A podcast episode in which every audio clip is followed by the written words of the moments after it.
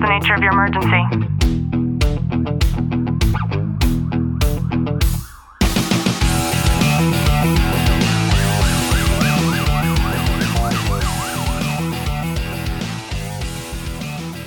Welcome back to the Tactical Living Podcast. I'm your host, Ashlie Walton, joined by Detective Walton. Clint, how are you? I'm good.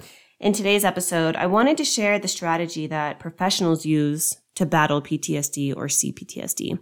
So just sit back, relax, and enjoy today's content. If you guys have not checked out retired officer Jeremy Scharlow, please go and do it. Tell him that Ashlie sent you. He sent a video that he had recorded inside of our police, fire, military, and families Facebook group that I connected with for so many reasons because they say if you know, you know. And I'm deeming Jeremy to be a professional. We're going to have him on an interview, I believe, here in a couple months that I'm super excited about. And in this video that he's sharing, he's taking a video of himself as he's sitting in his vehicle in front of the gym. And he was in one of those states of mind where he's battling, going back and forth, like, fuck, I really don't feel like going in there, but I know that I need to go in there. And he started to share a non negotiable. And I love it when people understand non negotiables, especially as we make contracts with ourselves. And he's talking about how one of the biggest strategies that has helped him sort of navigate through PTSD or CPTSD is having healthy habits and routines. And he's explaining that when you have a routine, a routine means that this is something that you're going to do regardless. You're going to stick to it. You're going to keep that contract with yourself. Then it makes it very, very difficult for you to start to take on bad habits or go back to bad habits. And he uses the example of, of the bottle, right? And he said that having a, a routine like this also helps him to keep away from any of the intrusive thoughts and how it's helped him so much because it has allowed him to, to strategize his behavior in a way that keeps his thoughts in check. And I thought it was super powerful because all too often we get caught up on the issues that we have going on in our lives and we don't ever have a plan for it. But if you can reverse engineer that in a way that you have something already in place, then it helps to alleviate any of those unexpected tendencies when those negative thoughts start to arise.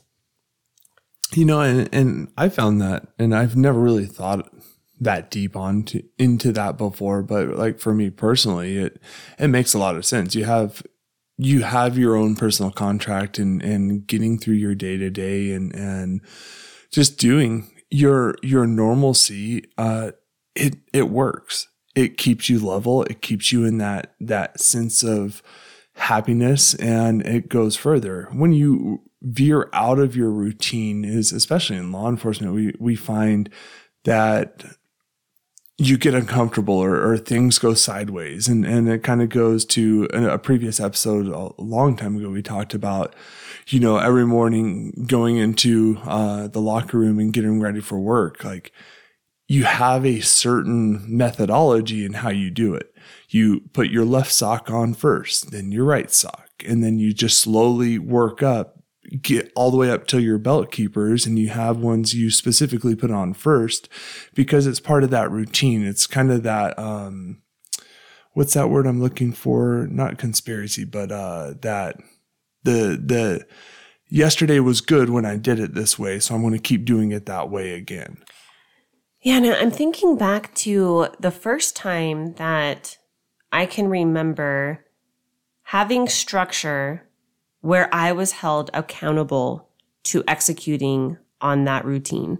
And what's coming up for me, something that was emotionally provoking, was that timid feeling of transitioning from elementary school in sixth grade into junior high in seventh grade.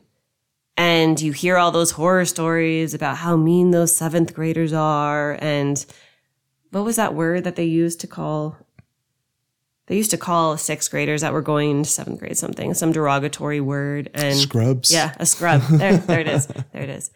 And I remember that first element of what I thought was like, oh man, I'm doing it now. Like I'm starting to live. I'm not a kid anymore.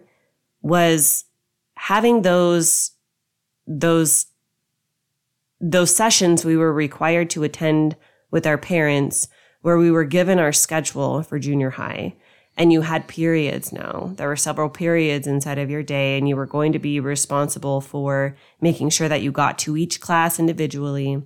And you were given a map of the new school, and your folks had to take you from class to class. And I remember that first day being anxious and not knowing if I would remember how to get from each class to each class. And, you know, all your friends aren't in this little cocoon of elementary class anymore because you're all spread out. You all have different periods, different classes. Sometimes we had different lunches and everybody started to do their own thing. And so that was the very first time that I remember having that structure. And so when we're talking about creating a structure like this inside of our own lives, we need to get very serious about it. And in the same case with Jeremy, like he's super, super serious about about this because for him, I would imagine it's life or death if he doesn't stick to something that works for him. And everything is going to be different for all of us. I'm not saying it has to be fitness for all of us, although it should definitely be incorporated for all of us, in my opinion, even if that's just taking a walk every day. But having something to where when you're in a good state of mind, maybe it's one of those days where you find yourself just like, smiling and laughing at things. And maybe it's for you when you need somebody that could help you to strategize what might work for you, somebody that knows you well, or maybe somebody that has experience with this too. And sitting down and actually creating that schedule just as you would if it was being introduced to you as a seventh grader. Something that would be laid out, something that would be in black and white, something that you could check mark and see every single day. And by doing that, that's the tedious part. That's the part that kind of sucks is when you're structuring everything and you're getting used to it and you're acclimating to it, just as in seventh grade, right? But then remember when we were in seventh grade and then you're like, man, this teacher really fucking sucks. Mm-hmm. Or I don't know a single person in this class and I don't want to have this class anymore. So what did we do? We probably told our mom and dad and mommy, like, what can I do? And then it dawned on us that we were given options, right? As we start to mature and we start to, to develop our own understanding of what we want instead of being told that we have to sit in a classroom with 30 other kids all day long. Then we were told that we're allowed to maybe make some changes if we want to. And the same is to be said when it comes to structuring a routine and a schedule that's going to work for us. And a lot of the times when you hear people talking about plans that they're creating, many people will make the mistake of all of the things that they need to omit. Instead of doing this, now I have to go work out, right? But I would encourage all of us to start to think of the things that we could instead introduce. And we're going to find that there are things that we really start to like, right? I really, really liked art class. I really liked my choir class. Those are things that I didn't know that I would like before. And by doing that, we're allowed to take away the things that aren't serving us well. I know for me working out, you know, I, I just did an adjustment. Clint, I've been talking to you in depth about you know, and taking creatine and my strength training routine, I actually started to reverse what I was doing before in terms of um, what what body parts I was working out, and it's made such a big difference just by reversing it. And so we get to alter our routines and we get to see what is serving us.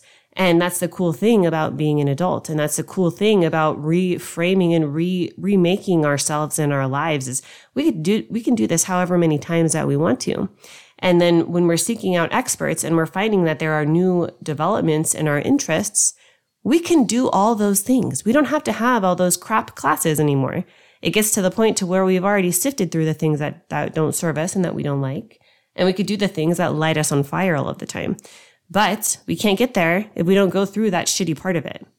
And so in the, in the same instance with him in sitting in front of a gym, he knows that he doesn't have a choice, right? Just like that seventh grade class, it's already on your schedule. You need to get, get up your off of your ass and then get in there. And by doing that, it gives us self purpose. A lot of people think that purpose is outside of us, but when we start to actualize the things that we could do for ourselves that make ourselves feel worthy of ourselves, that those chemicals, first of all, start to balance out in our, in our brains and in our bodies. And then the way that we feel about life starts to completely change as well. And and as you're sitting here, and, it's so adaptive, and it's something that we can, you know, change up on a regular basis, just like you were explaining. And and when something doesn't serve you, like don't force yourself through it. And what comes to mind, especially with that that talk of going to the gym, sitting in the car and kind of saying, I don't really want to go in, but I have to go in and, and figuring that out. Don't give yourself a choice. Like if you if it's already set into your routine and this is what you do, you pull up, like don't sit there, just get out and you got to start walking. You got to take that first step cuz then once you're in there, you're not even going to be thinking about it. And it's really Clint just- something. Clint just filled in some some filler words because I was in the middle of a yawn. But I hope you've gotten some value out of today's episode. I truly, truly do hope that you have, and I hope that it's something you can implement into your lives in order to make some incredible changes. Jeremy, if you're listening to this, I am super, super looking forward to our upcoming interview. If you have gotten any value, do us a favor, drop a review, subscribe down below, and as always, know that I am sending you a long, tight hug from my home to yours.